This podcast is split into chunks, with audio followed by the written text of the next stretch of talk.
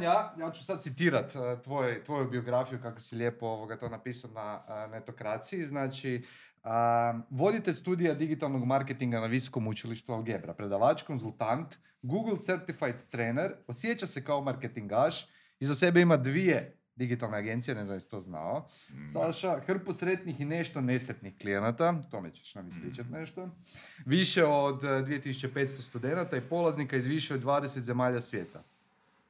Još bi ja napomenuo, Vanja će biti i mentor za premium članove u udruzi Komerc Hrvatska, što je jedna novost koju ćemo predstaviti zajedno sa dizajnom weba koji mi radimo.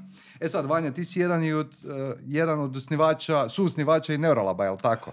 Tako je. E sad, obzirom da su Neuralab i partneri ovog podcasta i premium članovi naše udruge, daj ti meni reci, hoćeš mi odmah reći zašto ste se posvađali ili moram pustiti Sašu da, mi, da te ovoga, to, da to izvuče iz tebe? Da, da. To je teško pitanje. Bog pozdrav svima. Hvala dečki kaj me imate tu. Baš mi je zadovoljstvo i veselje biti s vama danas. Nisam očekivao da ćete početi s teškim pitanjima. To uvijek, je malo iznenađenje. Da. Pa nismo se posvađali. Nekako su nam se putevi razišli u jednom trenutku. Znate ideju iza Neuralaba, krenuli smo ko nekakav development teški. Onda u jednom trenutku kad smo gledali što se događa na webovima klijenata koje razdva, ono, radimo, gledali smo, ok, treba neka statistika, posto došli analitika, Google Analytics. Onda je došlo, ok, treba dovesti nekakve korisnike, pa smo, imali smo pretplatu na Wired i tamo je bio voucher za Google AdWords tada. I to su bile prve kampanje koje sam pokrenuo, bili smo uzbuđeni, šta će se dogoditi sad, ono nešto oglašavamo. Godina je? Godina ti je dvije tisuće, kraj dvije tisuće devete. Uh-huh. Još smo nekakav hosting prodavali preko toga. I to je bio početak u kojem sam ja nekako zaglibio u smjeru da im više prema advertisingu i marketingu, to me veselilo i nekako u tom trenutku smo mi odlučili ono, svaku u svom smjeru otići. Kako si to iskomunicirao, Vanja? Kako sam to iskomunicirao? Da, da, da. Sjeti situacije. O, pa to je bilo teško. Da, to je, pa to nam baš reći. Emotivno. Znači, jesi, to, jesi, don, jesi donio odluku ono brzo ili jesi to kuhalo u tebi? Vi ste bili prijatelji, pretpostavljam. Bili prijatelji. Mi smo bili prijatelji, um, još to više, Krešimir i ja smo šogori, tako da je ono, gordijski čvor emocionalni bio u pitanju.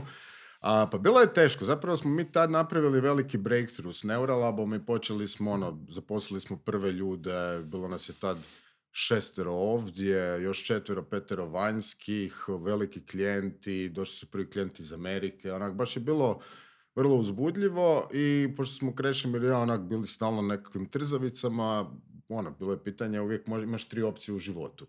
Možeš uh, ostati prihvatiti stvari, ostati mijenjati stvari ili otići. Ove dvije opcije su bile prilično na, na, na, ono, teške uh, i odlučio sam da ću otići. Kuhalo se u meni pa sigurno pola godine. Ja sam sjeo sa mojom suprugom i rekao sam joj što sam odlučio i ona je rekla, pa dobro, ja sam mislio će biti ljuta i što što rekla je, nema problema. I onda sam se vratio s mora, rekao dečkima, bilo nam je teško, Bruno i ja smo plakali i tak. I jednostavno, onda sam odlučio da ću otići u principu biti developer u Google, to mi je bio plan. I zaposlio se kao front-end developer u jednoj agenciji, tamo radio to i jedan korak drugom. Google je došao kao preko Algebra do mene, onda me Algebra povukla k sebi, onda sam otvorio svoju drugu agenciju i tako je. Opet prvu agenciju misliš Neuralab, to si mislio. Tako. Okay, a ta druga agencija, to nisam ni znao, zapravo sam tek nedavno upoznao Nelu Fegić, Moguljak iz Imago. Agencija koja mi je zapravo ispričala, ste zajedno imali tu agenciju, ne? Da. Pa daj nam malo ispričaj o tome, znači kako si ti nakon zapravo dva privatna biznisa, ajmo reći, otišao raditi za nekog uh, i je ti to bilo teško preći na drugu stranu ili, znači, ili si sad odlučio da je to to, nisi više poduzetnik? Pa ovak, uh, Dips je došao onako prilično spontano, jer su me klijenti konstantno hantali, imao sam užasno puno edukacija kroz koje su dolazili novi upiti i jednak nekako prirodno je došlo, gle, ono, treba to kapitalizirati. A Nela mi je bila frendica, tu je radila i onda smo pričali oko tog šta ćemo i odlučila je preći k meni ko partner i tako smo pokrenuli cijelu priču, još kolegica Tihana, nas troje i... Nela je radila u Neuralabu? Tako je. Znači nisi samo imao trzavicu s Krešom. zbog svog odlaska iz firme, nego si još oteo... Tako onoga, je. I to je bio baš onako jedan... Ja. Mislim da si tu i Krešo, ono, mora pregristi ono veliki drek, nije bilo lako. Nije. Ali... Kad su ljudi normalni, onda to sve prođe, da, da, da znaš što možeš izgubiti. O, tako da je bilo zapravo, nismo nikad imali nekakvih ono velikih trzavica oko tog svega što se događa. Čisto disclaimer ovoga, Krešo je i preporučio. Da, da. Vladju, da ga pozovemo tako da ovoga očito nema... Nema, nema. E, to je, nema možda ne. Je to samo njegov način da se iskupi za nešto što se u tom periodu događa. Da, nije, nije, znaš kaj, Krešo je uh, prvo, što smo mi ono friendovi, prvo obiteljski, drugo smo friendovi, fakat kroz sve, znaš kad odradiš hrpu noći s nekim, a kad jedan s drugog gineš, a nas trojica fakat jesmo, tako da nikad nije to bilo nešto što je eskaliralo visoko, plus nema puno ljudi ko Krešo, ono, koji znaju i rade stvari ko Krešo. Mislim da se mi profesionalno i privatno jako poštujemo, tako da i dovoljno smo emocionalni zreli da ne plačemo zbog nekakvih malih stvari. Znači u biznisu je sve dopušteno po tebi? A pa nije, nije. nije Što nije tako. dopušteno? Što nije dopušteno u biznisu? O, pa puno stvari ne bi trebalo biti dopušteno u biznisu. O, biznis bi trebalo biti jako... fair i, i, i poštena, ali nažalost nije. Da, jednostavno. Evo, što je neoprostivo? Da. Što je neoprostivo? Baš, baš to. Što je neoprostivo u da. biznisu? Mm. Pa meni je neoprostivo u biznisu da uh, ti neko, neko nešto odradi i ti to ne platiš. Dođeš u kruh, uzmeš, dođeš na blagajnu i kaže ja vam neću platiti. Ok, to je znači prema klijentu. To je klijent prema, a recimo prema kolegama, što Ili je neoprostivo? Partnera. O, pa naravno, neoprostivo je puno toga. Neoprostivo je... Pa neke stvari su neoprostive. Neoprostivo je maznut know-how, neoprostivo je maznut klijente, neoprostivo je maznut kolege i tako dalje. Neke stvari bi trebalo biti. I znači, zato si odustao od poduzetništva? A, nisam, nisam. Poduzetništvo sam odustao iz vrlo jednostavnih razloga. Mislim da prolaze to svi, a i vi, a to je ono, posao u Hrvatskoj raditi. Kad sam jednom trenutku mi računovodstvo poslao koliko sam dao u ove državi i koliko sam uprihodio, ja sam rekao, ovo nema smisla. I sve ostalo kad je bilo, isto smo sjedili supruga jedno ljeto u dvorištu i ona je došla ona do mene. Dobro, kaj ti ovo treba? Znači, ti si ti bi rekao za sebe da si dosta onak komotan čovjek. Uh, pa ne bi rekao baš da sam komotan, ali dobro, gdje idete s tim, da čujem ko je sljedeće. Dobro, ajmo mi malo na Algebru. Mm. Algebri si od, od kada? Od dvije tisuće četrnaeste ako sam dobro shvatio. Yeah, yeah. Evo, osam godina. Osam godina, dobro. Što se promijenilo po pitanju edukacija uh, u Hrvatskoj od tog vremena pa do danas? Što se promijenilo? Puf. Pa ne znam baš šta bi ti rekao. Promijenilo se užasno puno. Sve se suštinski promijenilo. A, ako promatramo Algebru, onda se promijenilo jako puno stvari. Konkretno me zanima, znači, u navikama ljudi, znači, da li više, da li su spremni više kupiti edukacije danas nego prije deset godina? Pa ja se iznenadio kad sam došao u Algebru, zapravo da periodi nekakvog intenzivnog uh, ono, kriznih situacija u ekonomiji nikad se nisu odrazile na poslovanje. I de facto ispalo da su ljudi, to je prvo što me Hrvoje naučio, ono, ljudi su, kad je najteže, spremni uložiti u sebe i u edukaciju.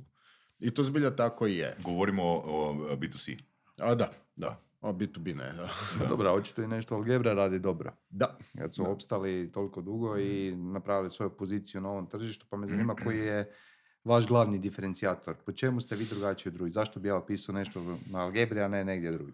A, pa to je, u, ajmo reći, ono, ugrađeno nekakvu D N A Algebre. A, konstantni razvoj. I u Algebri je bilo sasvim normalno da ja imam svoju firmu sa strane i da radim posao u Algebri i da imam firmu, jer Algebra na taj način funkcionira. Užasno je dinamično okruženje sa ono, idemo stalno naprijed, idemo stalno naprijed. Citirat ću svog šefa koji uvijek kaže ono, gle, a, možemo prodavati zabavu, a pitanje je li na tržištu ima dovoljno mjesta da prodajemo zabavu i diplome, ili ćemo mi biti ono, hrvatski M I T.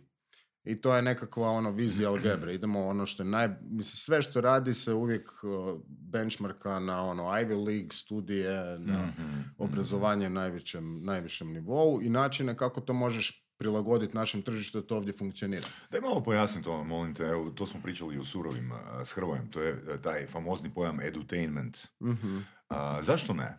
Ako se zadovolji edukacijski kriterij, zašto, zašto prezenter, predavač ne bi bio i edutainer? Ma naravno, ne možeš drugčije ni funkcionirati. Danas su, ako gledamo mlade generacije koje dolaze, njima je to, oni tak ne mogu ni funkcionirati. Ne možete neko slušati devedeset minuta ako si dosadan. Uh, edutainment ko koncept uh, nije održiv zato što kriteriji za zabavu i kriteriji za znanje su vrlo labavi. I znaš kako je sa, sa ono obrazovanjem, to je koji marketing, koji sport, mm. koji sve, svi znaju sve o tome. I o prodaji i o svemu. Uh, I tako znaju svi o obrazovanju i vrlo su kritični. Uh, ono što je ključno da bi edutainment ili bilo koje obrazovanje opstalo, da daš nekome zbilja vrijednost koju on kad iziđe od tamo, dođe i kaže gledaj to zbilja vrijedi, nešto sam naučio i bolji sam čovjek nego kad sam ušao u cijeli mm-hmm. sustav. E, mislim da ono, ta nekakva velika promjena koja se desila možda nije zahvatila cijelu Hrvatsku. Dobro, znaš, ali recimo ja edutainera gledam kao, uh, uh, ajmo reći, trešnju na, na torti. U smislu da torta uh, je zadovoljava uh, sve kriterije uh, sadržaja koji uh, određeni polaznik treba zaprimiti, a taj šlag ovoga na torti ili trešnja na torti je zapravo taj dodatni razlog zbog čega bi se ja danas ujutro probudio i bio nabrijan ili bit, bio u stanju iščekivanja da idem na tu edukaciju. Slažem se. Apsolutno se slažem. Ono što je izazov kad to gledaš s organizacijske razine mm. je da imaš definiran nekakav sadržaj koji trebaš nekog poučiti. Ko će to poučavati? Pronaći ljude koji su... A ono što je, recimo, za naše studije vrlo karakteristično i za, za svo obrazovanje, da ljudi koji predaju, niko nije predavač u smislu, evo, to je jedino što sam u životu da, radio. Dolaze iz industrije. Meni su dva ključna kriterija, a to su da si to radio i da znaš dobro predavati metodološki. Mm-hmm. E sad, kad još nađeš nekog koji je zabavan u cijeloj mm-hmm. priči, kog ljudi vole i kog će se zalijepiti, onda je to genijalno. Međutim, mm-hmm. to nije nešto što je, ono... Koliko se to može, koliko se to može naučiti? Biti zabavan. Uh, pa to ovisi prvenstveno o personalitiju nekog, koliko je spreman promijeniti ulogu. Uh, mm. Mislim da svako od nas treba vježbati to i mislim da se to može izvježbati. Međutim, neki ljudi se u tim ulogama ne osjećaju ugodno i ja ne bih to stavljao kao uvjet pred njih. Uh, ali svakako mislim da su sretni ljudi kad skuže da ono, gle, otvorim se, gle, ja sam jedan od studenata, gle, mogu normalno razgovarati, mm. mogu reći da sam glup, mogu predavati o svojim greškama, sprdat se na svoj račun. I onda je potpuno drugčija dinamika grupe, učionice, svega što radiš i dugoročno i mislim da je to benefit. Mm-hmm, no. mm-hmm. Čekaj, ćeš reći, uh, poanta je da predavač pokaže neku slabost da bi se povezao s uh, publikom. Pa, znaš kaj je, kad dolaziš nije poanta, ali definitivno te uloge koje su tipično, kad iziđeš, što očekuješ od edukacije? Ono što si naučio. Naučio si doći u školu, sjest govoriti nekom vi i slušati što ti neko govori. Naš obrazovni sustav je pokvaren od tamo predškolskog uzrasta pa do kraja obrazovanja, ovisi gdje ga završiš. A kad naučiš na to, imaš zadane uloge. Uloga je ja imam moć s druge strane i niko ne zna što ja trebam zapravo raditi. I to je jedna stvar koju sam naučio na... Ka, ono, kroz karijeru i to su me ono, neki kolege uh, naučili. Ako napraviš grešku, niko ne zna što ti trebaš napraviti. Niko tu grešku ne može prepoznati ako ju ti ne pokažeš. Mm-hmm. Ok, uh, mislim, s obzirom da već imaš toliko godina u uh, predavanju i te uh, fakat velike brojke polaznika iz uh, raznih zemalja, um, koliko se zapravo to sve, o čemu ti pričaš, znači edukacija, vjerujem da edutainment ne može, ali e, koliko se edukacija može standardizirati?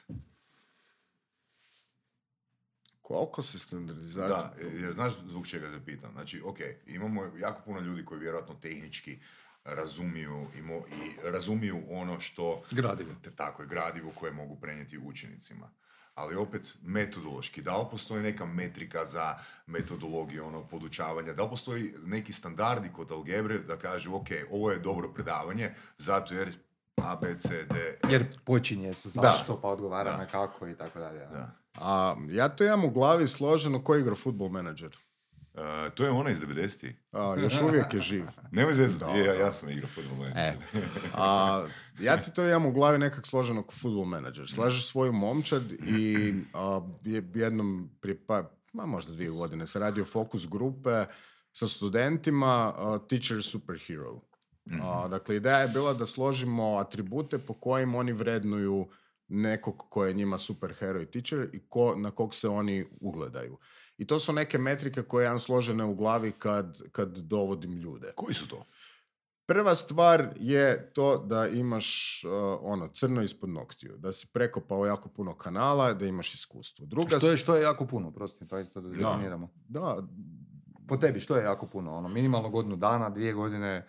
Pa ne. Pa mislim opet ne, i, i mislim da je i o godinama nezahvalno, nezahvalno pričati jer ne znaš koji inten, ne znamo koji je intenzitet nekog iskustva. Znači radi se o procjeni, slobodna procjena. Pa je, okay. je, ali recimo da teško možeš očekivati da će neko koji ima manje od ono tri, četiri, pet godina rada imati što pričati. Mm-hmm. Znači, pitanje je o pozicijama koje rade. Neki ljudi prođu vrlo brzo velik spektar pozicija, puno radnih mm-hmm. iskustava i vrlo brzo napreduju.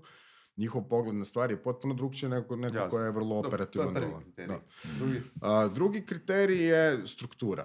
A, to što mi znamo nešto raditi ne znači da smo strukturirani. Mm-hmm. I obrazovanje i mislim poučavanje nekog ti tjera da strukturiraš i ono što znaš što nije strukturirano, što je recimo baš u području digitalnog marketinga uvijek bio najveći izazov. Mi smo počinjali da nisi mogao pročitati ni jedan blog post, nisi imao ni jednu knjigu, nisi imao nigdje učiti. Da. Ja kad poučavam, ja kažem, ja sam naučio trošeći lovu svojih klijenata. Mm-hmm. I drugčije nije bilo način. Radeći užasno puno grešaka u tom putu. I onda kad to strukturiraš u jednom predavanju, iskužiš što sve znaš i da to ima strukturu i da ti zapravo postavljaš neke temelje nečega što ćeš poučavati, onda je to bilo onak jedna, jedna vrlo važna stvar. E sad, ono što je velik gap uh, postoji između praktičnog znanja i znanstvenog pristupa nekom gra- gradivu, materiji i poučavanju toga. Recimo, vrlo rijetki su ljudi kao što ja sad imam na katedri ono takvih ljudi, moji kolega i kolegice, koji to sve još i gledaju sa znanstvene strane. Vrlo su, ono, moj kolega Fraculj, njega kako god pitate, on zna definiciju. Mm-hmm. Jer je takav, njemu na, ono, način na koji razmišlja i sve što radi zna vrlo lako složiti u nekakve ono, kućice gdje... To bismo rekli, to bismo nazvali strukturom. Tako je. Dakle, to je sljedeće i onda dolaze na to ono kako ćeš ti to prenijeti. Mm-hmm. Dakle...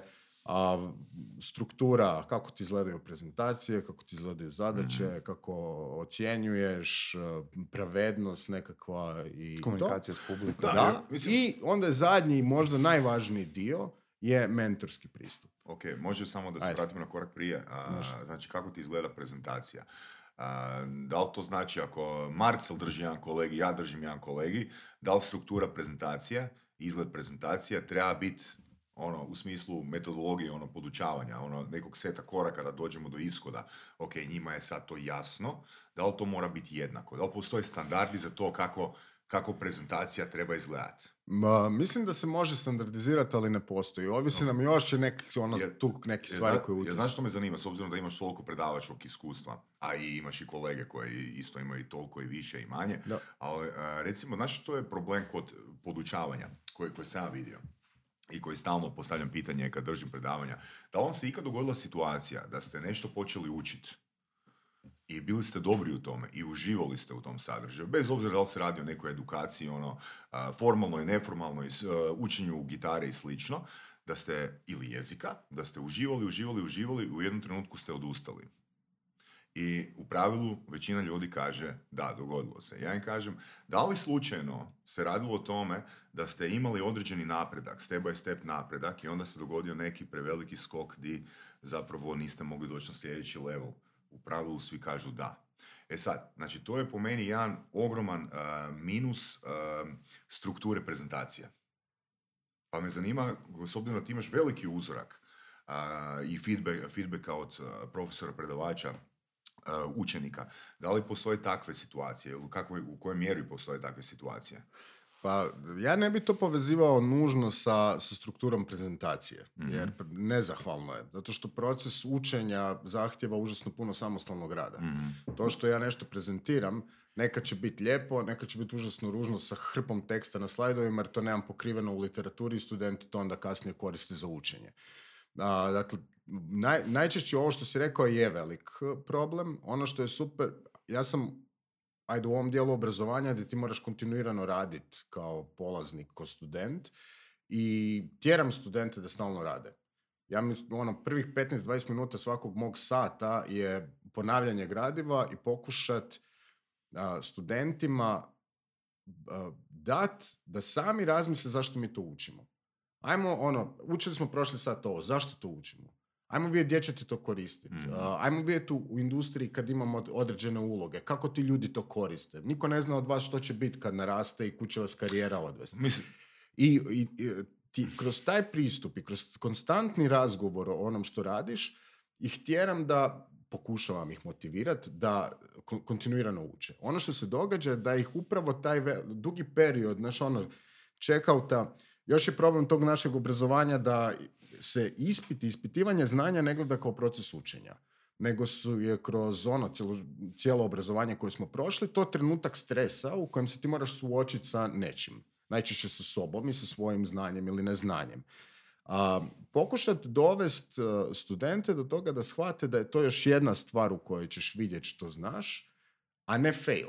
Ako i padneš, nastavi dalje. Ajmo. I samo kontinuiranim, a, imali smo Bruno i ja razgovor sa jednim predivnim gospodinom, Tommy Emanuelom, prije a, puno godina. To on je gitarist. Uh-huh. I pitao sam ga na kraju intervjua, what's the meaning of the life?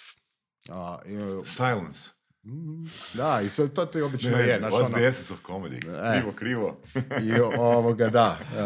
Uh, I onda ti počnu se svi, ali obično nastane ono silence, znaš, neko te misli, jel ga zafrkavaš kaj to pitaš. Nekad sam znao na konferencijama postaviti to pitanje predavaču kad sam procijenio mm. da je predavač zanimljiv. Dovoljno da to kaže ljudima. Uh, I on je mrtav hladan rekao, Um, the meaning of the life is pursuit for happiness and pursuit for excellence. If you can reach for the one, you can reach for the other. I to poučavam studente. Što si bolje u nečemu, to će te motivirati da dalje digaš. Ključno, sretni, ključno ono što si rekao. Znači, uh, ti ne možeš prenijeti znanje osobi koja nema uh, sa tim znanjem asocirano svoju osobnu vrijednost. Odnosno, kad kažem riječ vrijednost, razlog, razloge. I ljudima stalno u edukaciji treba ili i pod broj jedan odgovoriti na pitanje zašto nešto radimo prije nego što to mm-hmm. počnemo raditi i stalno ih podsjećati iznova, iznova, iznova. Daj mi reci zašto to radimo, ono što si ti rekao, i gdje to točno i kada točno to imaš namjeru koristiti. Plus imaš problem... Jer onda oni imaju stvarnu situaciju u glavi. Jer ljudi, znači ja sam, ja sam to ono stvarno u svom iskustvu hrpu puta vidio. Znači doslovno ljude nešto naučiš, naučiš ih neku tehniku i samo im promijeniš okvir, staviš ih da rade s drugi, u drugom paru i tehnika za njih više ne funkcionira. Jer, se, jer, je, jer je drugi sastojak, drugi čovjek, drugi sastojak. A to isto analogno tome kako ćeš sa klijentom ono komunicirati. Znači promijeni klijenta, nije više isti sastojak. Znači, ali ono što si rekao i što je zapravo ključno u svemu tome, student znači studirati. Znači, student za mene znači želja za učenjem. A student ne znači pasivni promatrač koji je došao da me netko koji je pametniji od mene, kome sam ja platio, provuče kroz proces i da mi na kraju certifikat. Opet, dakle, da oprauzi, ali opet je velika uloga tu predavača da prenese taj entuzijazam. Nisam, nisam, rekao, nis, nisam rekao da nije. No, ono što sam ja, ono što sam ja fakt naučio, uh, ako osoba ima razlog, ne mora biti genijalac, ne kažem da osoba treba biti genijalac, ne treba biti, ne znam, super inteligentna, ali opet ne smije biti niti glupan. Ali ako osoba ima razlog, ona će sa tri put lošim predavačem postići postić snažniji efekt edukacijskog procesa nego sa vrhunskim predavačem ako ju taj predavač neće podsjećati na njen zašto, njen osobni mm-hmm. zašto. Ne moj zašto kao da, predavača, da, da, da, nego koji je tvoj razlog zbog čega si tu i koji je tvoj razlog zbog čega. Da, dvije su to stvari. Prva stvar, o, o, o, užas, me, meni je osobno najveći ono, dobitak kad neko ko je osrednji student mm. motiviraš da napravi poslije super karijeru. Mm. A, i znanje tu nije presudno. Presudno je taj stav. To mm. je da nisi templatast. Da misliš ako mi je on pokazao ovo, ja ću to ponoviti. A to se očekuje u obrazovanju, jer takvi iziđemo. Ja sam napravio ovo, sad ti ponoviš, mi ti plješćemo, završili mm. smo. A edukacija zapravo pođe tek nakon što završi predavanje. Upravo tako. To. Mm. I onda ono što pokušavam ja kroz sve kolegije koje imamo, motivirati studente da nauče razmišljati. Mm. I nauče ovo što si rekao, ne možeš koristiti sve uvijek isto tako kako je, nego moraš biti spreman a, istraživati i biti spreman testirati i eksperimentirati sa stvarima. Druga stvar koja je problematična u cijeloj situaciji ti je ono instant gratification. Mm-hmm. Znači, Klinci danas, pogotovo mladi, oni očekuju ja sam sad nešto napravio i to se mora odmah vidjeti rezultat. Mm-hmm. I ono što je problem kod studiranja, što to traje, brate. Mm. Dok to dođeš do nekakvog rezultata, zato je ključno upravo to podsjećanje da oni se sjete, aha, to će nekad u budućnosti biti nešto što ću ja raditi. Meni, meni je tu super primjer, jedna rečenica koju je moj partner u uh, Surovim strastima Voras rekao. Uh, rekao je, gledaj, ja ne znam programirati u svim uh, programskim jezicima, ali znam uh, principe programiranja. I, i, I to je to. Ako znam principe programiranja, vrlo lako ću u, u drugom kontekstu iznaći rješenje. Je to onda uloga predavača? Da prenese principe i da zapravo onda uh, ljudi, to je polaznici, sami uh, kopaju dalje po tim nekakvim prenesenim principima. To je ona šesta točka koju smo preskočili prije dva pitanja, to je ono mentorstvo. Mm-hmm. Znači, uh, ti imaš nekakvu, ono, svoj cookbook, Uh, ali nije isti cookbook, jel gaš Jamie Olivera kako kuha ili ja kako kuham. Možda je recept isti. Uh, tako i sa ostalim stvarima u životu. Uh, I zato je važno za predavača da ima taj osjećaj mentorstva prema, prema polaznicima, da bude netko ko uh, ima empatiju prema ljudima, ko može se fleksibilno pristupiti različitim sugovornicima, mm-hmm. različitim stilovima učenja, različitoj motivaciji, demotivaciji. Imam neke studente koji su krajnje demotivirani. Često puta to dolazi ono iz nekih njihovih privatnih života, to se ne odražava na fakultet i na fakultetu dolaze letargični, a, ono, bez ikakvog motiva da nešto rade. Tu su često puta ono u situaciji, ja sam tu, a zapravo ne znam zašto sam. Mm. I onda počinje taj dio mentorskog života, gdje ti imaš odnose sa studentima koji nisu vezani isključivo uz nastavni proces, gdje ih ti razvijaš, a to poslije pomaže nastavnom procesu. Nekad je to vezano isključivo uz nastavni proces. Kako ću dovesti nekog da napravi zadaću i riješi zadatak. Da li po tebi a, Miyagi iz Karate Kida dobar učitelj? A, to je teško pitanje. On je zabavan učitelj, ne bih rekao da je dobar učitelj. Iako ima tih elemenata koje, a, od kojih ljudi zaziru. A, ja sam nekad, recimo, takav, da sam užasno grub prema studentima u određenim situacijama i užasno direktan. Uh, I to dovede ih nekad u neugodnu situaciju, ajmo reći. I nisu svi spremni za he, ne možeš tako sve. Znači, opet ovisi o studentima, ti moraš prilagoditi svoj da. pristup uh, studentima. Da. Koliko je zapravo uopće teško naći uh, kvalitetne predavače na koji sve to mogu pohvatati? Znači, da su, znači rekli smo da imaju ono, crnu pod noktima, da znaju prenijeti poruku, da imaju želju i na kraju da znaju prilagoditi tu poruku svakom. Užasno teško. Ja provodim ono, razgovore sa rekrutment predavača i na visokom i na celoživotnom obrazovanju. O, prijavljuju ti se ljudi koji misle da znaju stvari, koji imaju ono karijere, žive od toga. I onda ih postojiš jedno obično pitanje na koje oni ne znaju odgovor. Dakle, skužiš, oni ne znaju fundamentalne stvari. To ne možeš nadoknaditi. Ako ti ne znaš ono elementarnu no, no. stvar, kako ćeš nadoknaditi sve ostalo. Dakle, je užasno teško. Ono što ja imam sreće nekakve u ovom cijelom dijelu je da je kod algebre situacija tako da su, ja sam iznenađen ono, zadnjih par godina koji ljudi žele doći, koji žele ljudi doći iz gospodarstva, gdje rade, kakve karijere imaju i žele doći poučavati. Koja je njihova motivacija? Pa motivacija je... Mm, po tebi. Pa ja mislim da je to kod svakog ko voli predavati i poučavati. Na neki način se saživiš da vrijediš onoliko koliko si dao drugima kroz taj proces. I da se s tim gradiš. Da ti je to ono... povrh plaće, ajmo reći s obzirom i na ono, sve možda i više vrijedi nego plaća. I da je to glavna njihova motivacija. Evo, tak sam. Koliko neći. Predavača imate trenutno? U algebri? Da. Imamo ti a, oko sto pedeset a, stalno zaposlenih, od kojih je predavački kadar, ajmo reći četrdeset pedeset, možda nešto više ljudi i oko četiristo pedeset vanjskih suradnika. Mm-hmm. Koliko je teško zadržati te predavače da ono, jednostavno da ne odlaze i koliko vam uopće njih odlazi? Koliko njih radi neoprostive stvari. Da. A ima svega, znaš kak je kad radiš s ljudima. Ono, ima, ima fakat svega. Ljudi se svašta dozvoljavaju i svašta se dogodi u procesu. A, tu su uvijek ono i jedna i druga strana medalje. A, ja ne mogu reći, evo, ja ću govoriti za svoj studij, jer tu imam mm-hmm. uvid. A, na digitalnom marketingu otišao mi je jedan kolega kojeg ne mrem prežalit nikak, ali zato što je njegov biznis toliko porastao da nije, ono, više se mogu s tim baviti. Mm-hmm. I čekam da propadne da se vrati, šalim se. ovaj, a, ne mogu reći da mi kolege odlaze. U principu filtracija je uh, u kvaliteti kad nekad si prevariš. Znači, nekad ono, kolege koji dođu... Nek, u principu nije da se prevariš.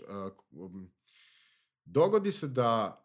I tu sam sad puno taktičniji nego što sam bio prije, ljudi zagrizu prevelik zalogaj. Oni misle da je predavat doći edutainment, a ja ću doći, malo ću biti zabavan, jedan hrpu priča, ispričat ću studentima i otiću.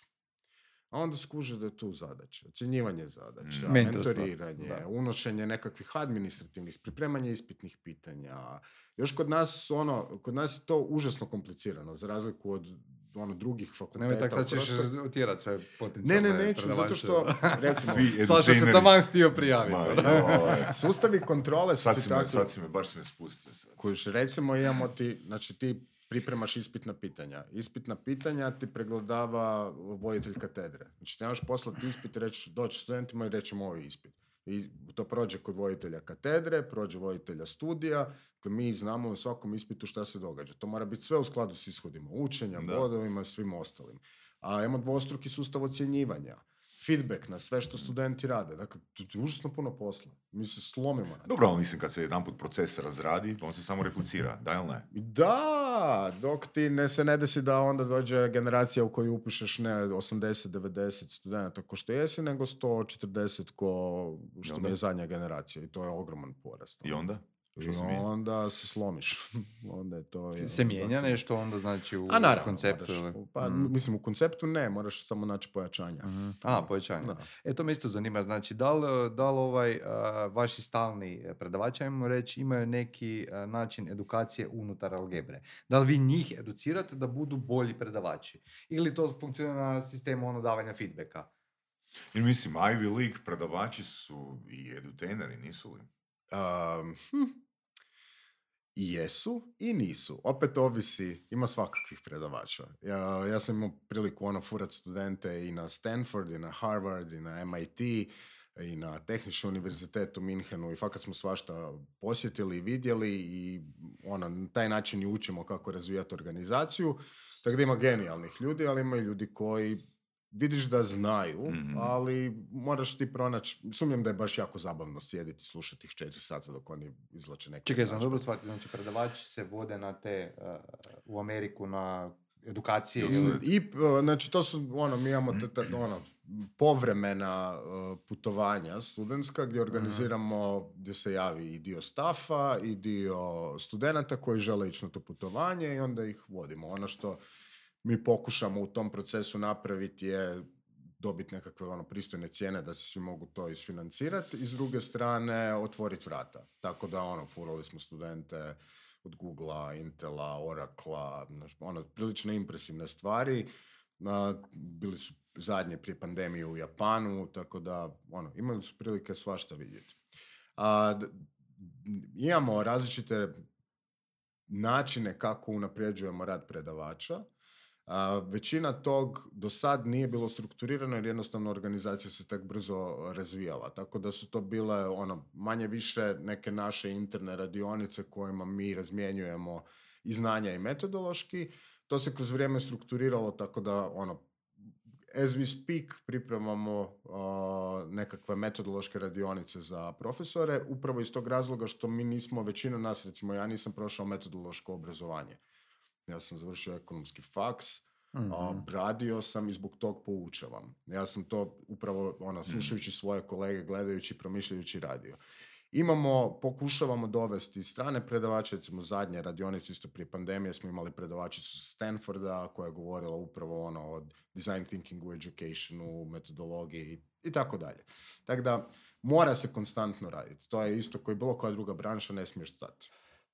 Kad smo kod toga, uh, ajmo pričati malo o tom tvom uh, studiju digitalnog marketinga. To je recimo jedno područje koje se jako brzo mijenja. Koliko vi zapravo morate često ažurirati uh, sadržaj, uh, program? Da, užasno je naporno. A kole, studij ti je sad sedma, sedam godina, osma generacija upisala studij, program je po, promijenjen četiri puta. A tu su se promijenile, još na stranu digitalni marketing, zadnja promjena kojom sam na, na, na studiju sam uveo kolegije koji se zovu karijera. I pazi, prvi kolegij je karijera studiranje. Čemo kolegij studiranje, gdje studente poučavam metodologiji učenja i planiranju vremena. Mm-hmm. I to je ispalo ključno u ovih svih godinama, ono, koliko radim sa studentima, da studenti ne znaju isplanirati vrijeme. Čija je ta ideja bila? Čiji, kaj to točno Moja. znači? Koji, koji, koji je sadržaj tog kolegija? Je Sad, s tom mnemotehnike ili što? To su ti, znači, pošto je maleni kolegi dvadeset es, onda nema puno predavanja i vježbi, a, tako da imaš osam sati predavanja i petnaest sati vježbi. Onda u tom pokušavamo staviti, pokušam staviti što više stvari. Počinjem planiranje vremena. Metodologija planiranja vremena. Kako ćeš, recimo, jednu vježbu koju rade studenti je sto blocks. Ajmo ovako, malo kratko o tom kolegiju. Znači, kolegija je koncipirana na način da je stvar motivacije, da studenti pronađu motivaciju za ono što rade u životu. Literatura na tom kolegiju je An Astronaut's Guide to the Life on Earth. Kako, kako? An Astronaut's Guide Astro- to the Life on Earth. A, ideja iza toga je da studenti dobiju sliku što se događa. I još jedan znanstveni članak, Finally my scientific paper on procrastination. A, dakle, ideja je, recimo, radimo sto blocks vježbu gdje ti je dan podijeljen u sto blokova. Svaki blok od deset minuta i to je tisuću minuta koji si u prosjeku budan, šesnaest sati. I onda oni moraju sebi zacrtati stvari kako je izgledao njih prošli dan. S tim da računaju da uzmu well-being gap i onda iz njega moraju izvući koje su aplikacije koristili što je. Onda kad vide da pet, šest ili osam sati dnevno koriste mobilne aplikacije, mm. da su četiri sata na TikToku, dobiju onaj jedan reality check. Nakon toga čitaju poglavlje iz knjige gdje je autor odlučio kao klinac postati astronaut. Nakon toga moraju se prisjetiti što su oni htjeli kad su bili mali, koji je njihov uzor, ko, kakvi bi htjeli biti kad narastu i definirati svojih sto blokova kako vide svoj dan koji će im omogućiti da oni to ostvare u budućnosti. I onda tu dolaziš naš ono do velikih mentalnih, od tog, e gle, ja sam potrošio to ovako, a htio bi ovo, i onda još moraju napisati dnevnik da provedu taj dan. Dakle, a, i metodološki, onda učimo metode pamćenja, metode učenja. Kakve, kakve? Jel nam možeš dati par? Pa recimo, metodologija učenja, postavljanja pitanja. Aha. Da ono, uzmeš stranicu teksta nekog, proskeniraš glavne neke elemente mm-hmm. i napišeš si na osnovu tog pitanja mm-hmm. što bi ti htio naučiti o tom što si pročitao. Nakon mm-hmm. tog čitaš. Ključno, samo da ponovim, što bi ti htio naučiti od onoga što si pročitao? Da, to je opet referiranje na osobnu vrijednost. To je to, to je to, jer na taj način oni pronalaze sidra mm. koja kažu mm. ok, ovo me interesira, mm. onda potpuno drugčije čitaš tekst mm. nego kad ja moram pročitati ovih dvadeset stranica. Mm-hmm. A nakon toga oni odgovaraju na ta pitanja i onda čitaju ponovno i revidiraju jesu li u potpunosti svladali sadržaj. Tako da ima toga i oni vode dnevnik o tome koje metode učenja, moraju staviti primjere, primijeniti ih uh, i, i opisati gdje su ih koristili, koju su primijetili. Ono što pokušavam kroz cijeli kolegij je da imaju retrospektivu i, i introspektivu. Znači što sam radio i kako sam se osjećao u tom procesu. Kod planiranja vremena je to ključno. Džabe ti vrijedi planiranje vremena ako ti poslije tog se nisi bolje osjećao. I neki studenti imaju frustraciju. Imam jednu studenticu koja mi je došla na početku kolegija. Ono, doslovno smo imali konfliktnu situaciju, ona je rekla, ja ne mogu funkcionirati, ja, ja, se, ja sam pod psihičkim pritiskom kad planiram vrijeme, ja živim iz dana u dan i ja sam takva. Mm-hmm. Na kraju kolegija je napisala takvu zadaću da sam ja ono bio sav, meni je kolegi promijenio život, ja planiram sad svaki trenutak svoj i vidim koliko imam benefit od toga i sve mi je super. Ali to je sve napisalo u jednom danu. Uh, Tri mjeseca kasnije. Da. A jesi, jesi ti smislio taj uh, kolegi? Pa da. Znači, to, je, to je samo na tvom studiju ili to je, svi samo na mom? Koja je literatura? Čini mi se, čini mi se, prosti, se ali čini mi se dosta korisno. A meni se čini super i za prvi razred osnovne i za prvi razred srednje i za pr- prvu, prvi, prvu godinu faksa. Za bilo što? Da. Pa je, to bi trebalo puno ranije uh-huh. pristupiti na taj način obrazovanju. U principu šta je bilo? Analizom sve što se na tržištu događa uvijek hard skills-e analiziramo. Uh-huh. Danas poslodavci traže soft skills-e, to je primarno. Uh-huh. I onda smo, napravio sam četiri kolegije, prvi počinje studiranje, sljedeći je prezentacijske i komunikacijske vještine, nakon toga ide uh, karijera u marketingu, portfolio i C V, gdje je ideja da nauče što mogu raditi, kako izgleda ono karijera, što ih potencijalno čeka, kako pripremiti C V, kako se pripremiti za intervju, portfolio izraditi, slično, da. I na kraju timski rad. Okay. I to sve na način da je to vrlo, vrlo ono, iskustveno i praktično, da kroz to žive, da mm. ono, uče se, evo sad kolegica Ana ih na prezentacijskim vještinama uči super, kako super, se rukovati. Daj nam reci, ono, rekao si jedne godine je bilo devedeset studenata, pa onda sto četrdeset. Kakva je situacija na tržištu rada? Na tržištu rada? Da li je, da li je, da li je proporcija... Da li je u to digitalnom dobra... marketingu. Tako je, u, u digitalnom marketingu. Da li je tržište spremno za sto četrdeset novih marketingaša? Samo iz vašeg kanala svake godine. Pa o, o, ovak. Kod nas je prolaznost u prosjeku na studijima negdje pedeset posto. Znači, pola onih koji upišu zapravo završe na kraju. I prosti, koja je a, to usporedba s nekakvim a, državnim studijima? Sveučilište, o, mislim da je fair pedeset dva posto. Mm-hmm. Dakle, to je okay. razina ono, sveučilišta. I to je ona percepcija koja ubija privatno obrazovanje, znači ono devedeset devet posto onih koji upišu završe. E. A, I onda imaju reality check. I studenti, ponekad i roditelji, u tome da zapravo je to mjesto gdje ti učiš i moraš diplomu vrlo, vrlo a, teško zaraditi. A, tako da taj broj je puno manji kad gledamo što se, što, što se događa. Ono što se događa sa studentima i, i na tržištu, tu moramo gledati drugu stranu tržišta. Digitalni marketing je branša u koju na početku, ajmo reći, su i pokvarili ekipa koja su bila, ono, ajmo reći, tehnološki... Nije me bilo strah tehnologije, znam klikat, a zapravo u pozadini znam jako, puno, jako malo o marketingu i nemam marketinška znanja. I de facto na tržištu u jednom trenutku u digitalu je prevladavala vojska klikača koji su učili, ono, bili su najsretniji kad bi ja došao i pričao im ono, e, tu klikneš u Google Adsima, tu napraviš ovo i to je to. Mm. I radeći s agencijama kao Google trener, ja sam radio i ono, mentorship u agencijama, ono, mm-hmm. kako implementirati neke proizvode, usluge, analizirao kampanje koje provode i slično, slično. I vidio sam zapravo taj problem. I često puta sam agencijama govorio, morate educirati na način da trebate drugu stranu, marketinšku stranu, to sve radimo s nekim ciljevima, kako možete raditi kampanje da ne znate biznis ciljeve, uh, ulagati u mlade. I ono što se dogo- događa sa studentima je u principu na trećem i četvrtom stu- semestru studenti završe digitalne kolegije uh, i dobiju ta neka praktična znanja na temelju svih marketinških znanja i većina klinaca na trećoj godini radi.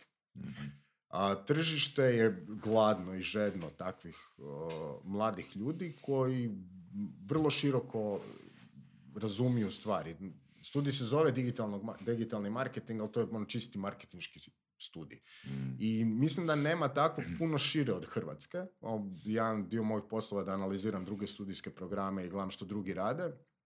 I takvog nečeg nema jako daleko. Što oni znaju raditi kad izađu s vašeg studija? Um, pa, z- oni imaju znanja da mogu raditi sve što treba na operativnoj razini, bilo da je komunikacijski vezano uz klijenta ili uz agencijski posao. Dobro, da li to znači da znaju postavljati lead kampanje, search kampanje, display kampanje, znači znaju, a, ti, jel znaju analitiku? Znaju ti postaviti e-commerce web shop, mm. u njega ugraditi analitiku, spojiti sve na C R M, a postaviti na C R M-u koristeći no-code da imaju različite a, module unutar C R M-a.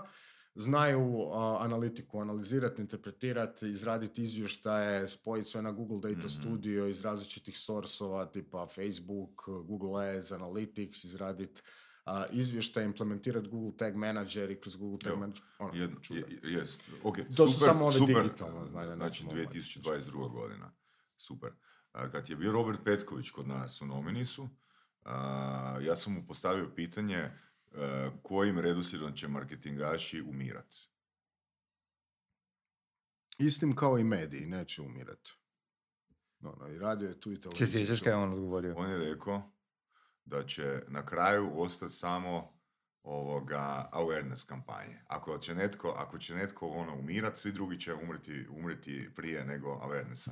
A bez obzira na to što se on bavi analitikom. Pa zapravo, zapravo nije daleko od istine kad gledamo sad početkom godine je došla na vijest da je Analytics ilegalan na neki način. Prije par godina zbog G D P R-a su ubili a, ajmo reći, precizno targetiranje. Ono, malo su ga otežali.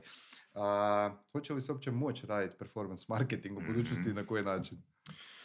A, da, a, to su teška pitanja. Mislim da ta pitanja nadilaze i, i ono... I Petković je tebe. Apsolutno, apsolutno. Nadilaze branšu. O, nije to vezano samo uz branšu. Hrpa tih stvari koje se događaju, moje mišljenje i stav je da su to politička pitanja. Mm-hmm. A, regulatorne, yeah, ono, G D P R-a, pa danje regulatornih stvari i, i borba za korisnički privacy nisu borba za korisnika, nego su borba za dio kolača koje tehnološke firme zarađuju na osnovu tog, kojima ne mogu nastati na kraj. A, to je, nažalost, implementirano ono, krivo on so many levels. A, tako da korisničko iskustvo je danas grozno, prihvati kolačiće, prihvati kolačiće. Kad odeš u browser i pogledaš cookie od neke stranice, vidjet ćeš da devedeset posto tih prihvati kolačiće ove i ove uopće ne radi. A ne samo to, da... nego ljudi ne kliknu uopće, za, ignoriraju ih. I, i o, ih ignoriraš i odeš unutra, pogledaš kolačića, Analytics kolačić unutra uredno radi. Da. Što ne bi smio. Da. E, I tu su, hrpa je tu problema. Uh, ja mislim da će se to manje više, s obzirom da digital funkcionira, da marketing i oglašavanje funkcionira, da neće se tome tako lako stati na kraj. Naći će se uvijek nešto novo i nešto što ćeš moći mm. raditi i vrtit će se to dalje u krug. O, bez oglašavanja, što god mi mislili o tome, stvari ne funkcioniraju. Nije to uopće sporno, samo je pitanje koliko, koliko će biti teže, koliko će biti skuplje, koliko će biti isplativost. Neće biti možda nikad ko što je bila prije pet ili deset godina. Pa je, ali gledaj, ono, tehnologija vodi s druge strane, neke stvari će nam biti teže, s druge strane neke stvari će nam biti lakše. Više nešto treba plaćati toliko ljudi da ti rade neku jednostavnu stvar, jer će ti hrpu stvari odraditi mm. A I, machine mm. learning i pljucnut će ti neke podatke, jer će ti samo reći, aha, mm. ovdje si glup, ovdje sam ja glup i idemo se dalje. Postavljen si budžet, mm. cilj kampanje, u principu sad manje više, dobro, okej, okay, to, to će raditi kad imaš veći uzorak. Mi imamo tu problem malog, malog uzorka u Hrvatskoj, mm. tako. Je, i onda još nećemo dijeliti informacije i podatke, mislimo da nas špioniraju, ne znam šta sve ne, a zapravo platforma ti već daje, ono, platforme od Facebooka, od Googlea, gledaju sve podatke koje imaju, oni neće gledati samo naš račun, oni će da, dio da, da, da. masu tog ono, pametnog dijela i automatizacije odraditi na podacima koje imaju, mm. tako da... Ono. Pročitao, pročitao sam da si jedan od sto pedeset... A... Ma sto pedeset, dvjesto pedeset, okay, tristo, dvjesto pedeset. Nemam pojma koliko je na kraju. A... Možda ih ide... Pretpostavljam da nije lagano doći do tog certifikata. A, no ono što me zanima, znači da li na tom certifikatu piše date of expiry? A, da. Dakle, u principu... O... To je ostao dio životopisa, jer to nešto ovako, ajde, onak svi pitaju za to. A. Uh, značili biti Google Certified Trainer, pa prije je. Prije je to značilo, uh, barem meni osobno. Danas više nisam toliko involviran u Googleove edukacije, uh, ne radim direktno ni sa Googleom, ni sa bilo kim, tako da iskreno to mi ništa ne znači. Okay. Date of expiry? Cool. Date of expiry je bio vezan uz sve ostale uvjete koje trebaš za, zadovoljavati. Uh, prvo moraš imati sve žive certifikate koje Google ima, oni traju godinu dana, uh, tako da to ti je bio jedan od uvjeta. Drugi je da održavaš dovoljan broj treninga, konzultacija i predavanja mm-hmm. koje... Kako oni to mogu provjeriti? A zato što smo imali ono središnje mjesto gdje mm-hmm. su se vidjele sve to gaže. A, recimo, jedan period Hrvatska nije bila u tom, to su preuzeli Kanađani, bili Cardinal Path, pa onda mi nismo bili u tom sustavu kroz sve edukacije koje su ovdje radile, ali tim u Hrvatskoj, kolegice Ivana i svi su znali točno šta mi radimo, kad mm-hmm. radimo, koliko tog ima i sve to rađeno u dogovoru s mm-hmm. Googleom, broj polaznika, broj svega. Mm-hmm. Dobro, rekao si sad više ne radiš uh, te treninge u Googleu, ali sam vidio da vodiš preko deset kolegija, pa kako to stigneš sve i daj nam ono ispriči kako izgleda tvoj radni dan danas. Oh. Danas je radni dan izgledao tako da sam došao u osam i petnaest, sjeo na Ubirc preko puta i rješavao nekakvo mapiranje Uh, skupova kompetencija u standardima zanimanja na ishodu učenja. Jesi postavio dobro, pitanje? I da želim osvijestiti koji je razlog zbog čega to sad da, da, da. A gle, svaki posao, ja to studente učim, svaki posao je deset posto genijalan. I taj dio moraš sam napraviti. devedeset posto je živo sranje u kojem se mučiš, znojiš i kopaš kanale. Ne možeš delegirati te stvari. A, pa neke stvari možeš, naravno, de, jedan od mojih problema je delegiranje i radim na tome, da, da budem bolji u tome. Ovaj, a, neke stvari ne mogu delegirati, ovo su stvari koje jednostavno unutar organizacije u nekom vremenu treba nešto realizirati. I tu je stvar koja te najčešće tjera. Ono, znači se užasno puno stvari događa, neke ona znanja imaš vrlo specifična, recimo u našem timu ja sam jedini koji ima ono digitalna znanja ta koja može primjenjivati. Meni je velik problem koži, ti moraš imati, da bi predavao na faksu, moraš imati, ne znam, diplomski studij završen, da bi mogao biti nositelj kolegija. Meni kolege iz branše s kojima sam pričao, koji su mi htjeli doći biti asistenti, neki nisu završili faks. Oni ne mogu predavati kod mene, a genijalni su. Ček, ček, ček, ček, zašto ne mogu predavati ako nisu završili faks? Uvjetna... Visu... Kao gosti predavači mogu? Nema, mogu ko gost. Ali men, meni, ne, meni gost predavač pa, ne rješava ništa, brate. Može gost predavač dolaziti jedan put mjesečno. da, da, da. I održati pedeset posto nastave, da. Ovaj, tako da, ono, neke stvari jednostavno ne možeš uh, napraviti. Ko, ko ona, Heather Locklear, kad je u serijama da. glumila pa je special guest uh, star bila... I onak šest sezona ostane. Ko ti jebote u, u nominisu. Moraš to maknuti. Roll herself. Okay. No. Kakav brne, sam sebe spalio čovjek. Užas. Užas. Ok, niš Vanja, ovo je jako zanimljivo, već smo blizu sad vremena, pa ćemo ubrzo na teglicu. Sad da te još pitam jednu stvar, znači prije mjesec, koliko, dva dana ste pustili ovaj Algebrin novi kampus, ne? Mm-hmm. Uh, daj nam malo priče o tom projektu, zašto ste išli u to, kako to sad sve izgleda, što je bolje nego je bilo prije, koliko to košta uh, i koliko će biti lakše zapravo sad vama i polaznicima nakon što ste to napravili. Ok, ne znam sve informacije jer nisam involviran bio u planiranje i egzekuciju tog projekta, tako da ne mogu govoriti o nekim aspektima, tipa financije mm-hmm. i, i ostalo.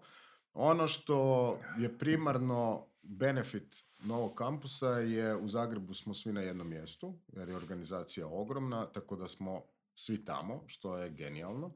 Opet, s druge strane, je toliko veliko i nekak drugčije raspoređeno, tako da se, čini mi se da rijeđe viđam kolege.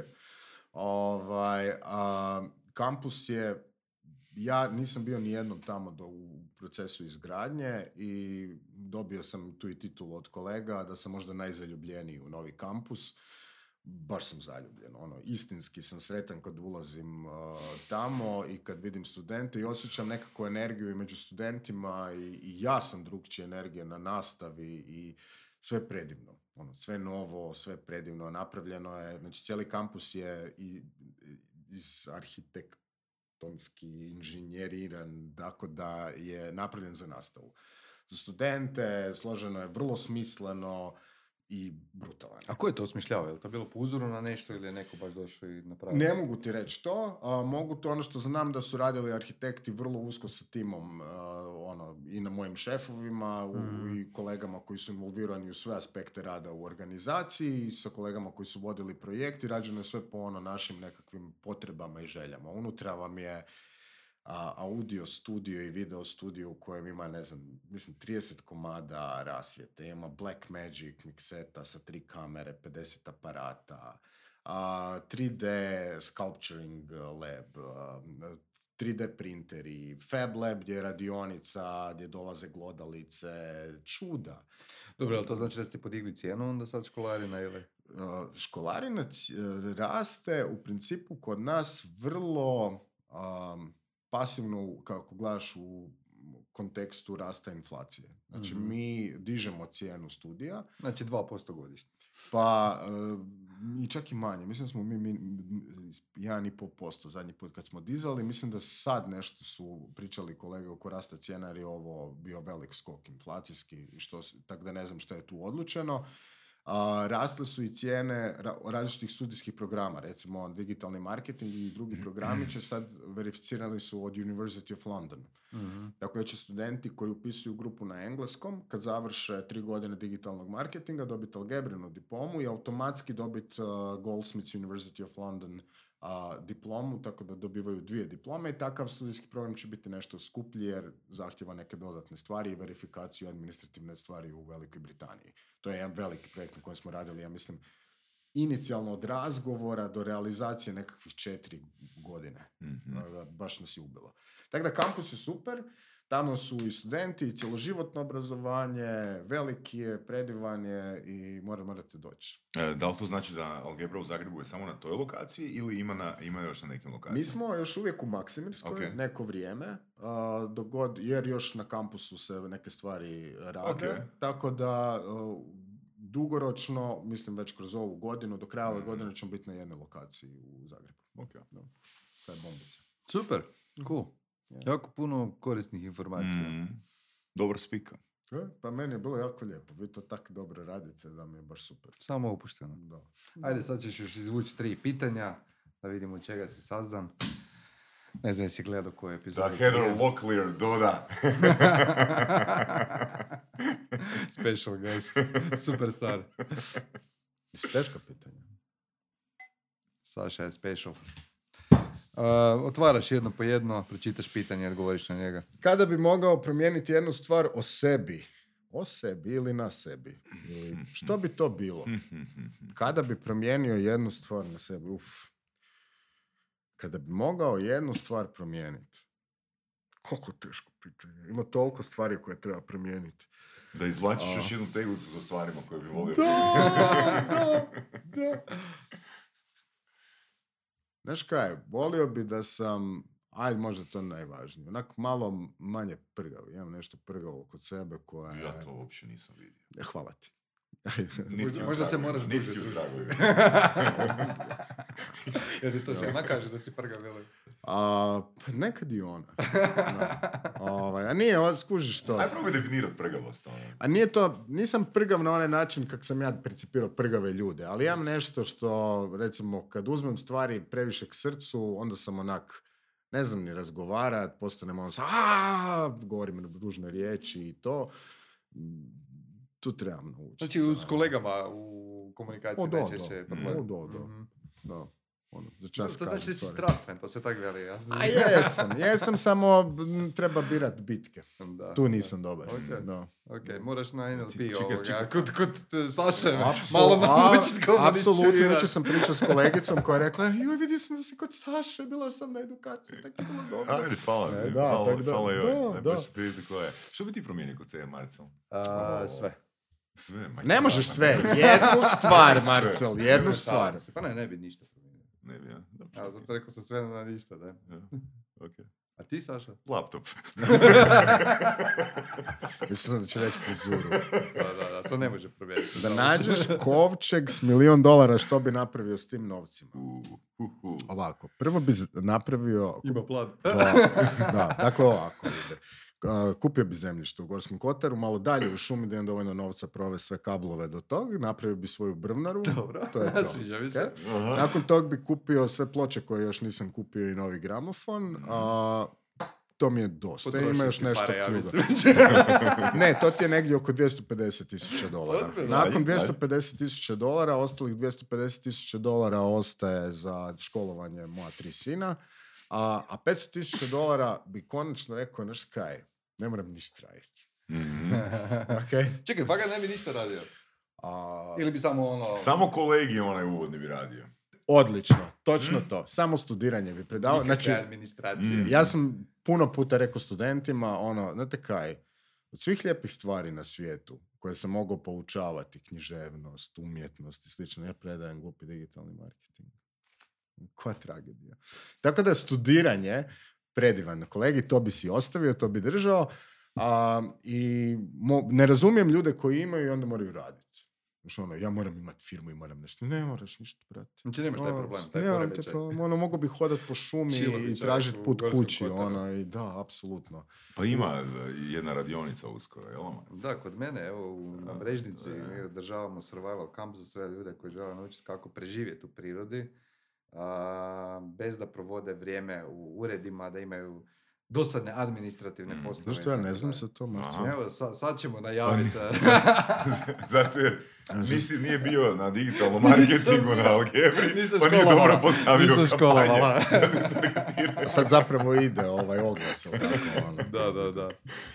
A kad bi mogao promijeniti jednu stvar na svijetu, što bi to bilo? Au, jednu jedinu stvar. Maknuo bi ljude sa planeta. Oh. Mm. Baš je prgav, taj naš Bome. Bome. Bome.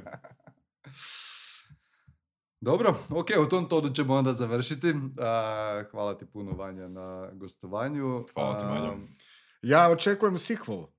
Nećemo ovaj davak stati na jednu. Možemo mi samo se družiti, ne moramo puštati ništa ljudima. Možemo mi nakon emisije ovoga produžiti i popričati o svemu ostalom. Što je hvala vam puno, bitno. Dečki, bilo mi divno. Hvala tebi, ekipa, vidimo se sljedeći tjedan u trideset drugoj epizodi.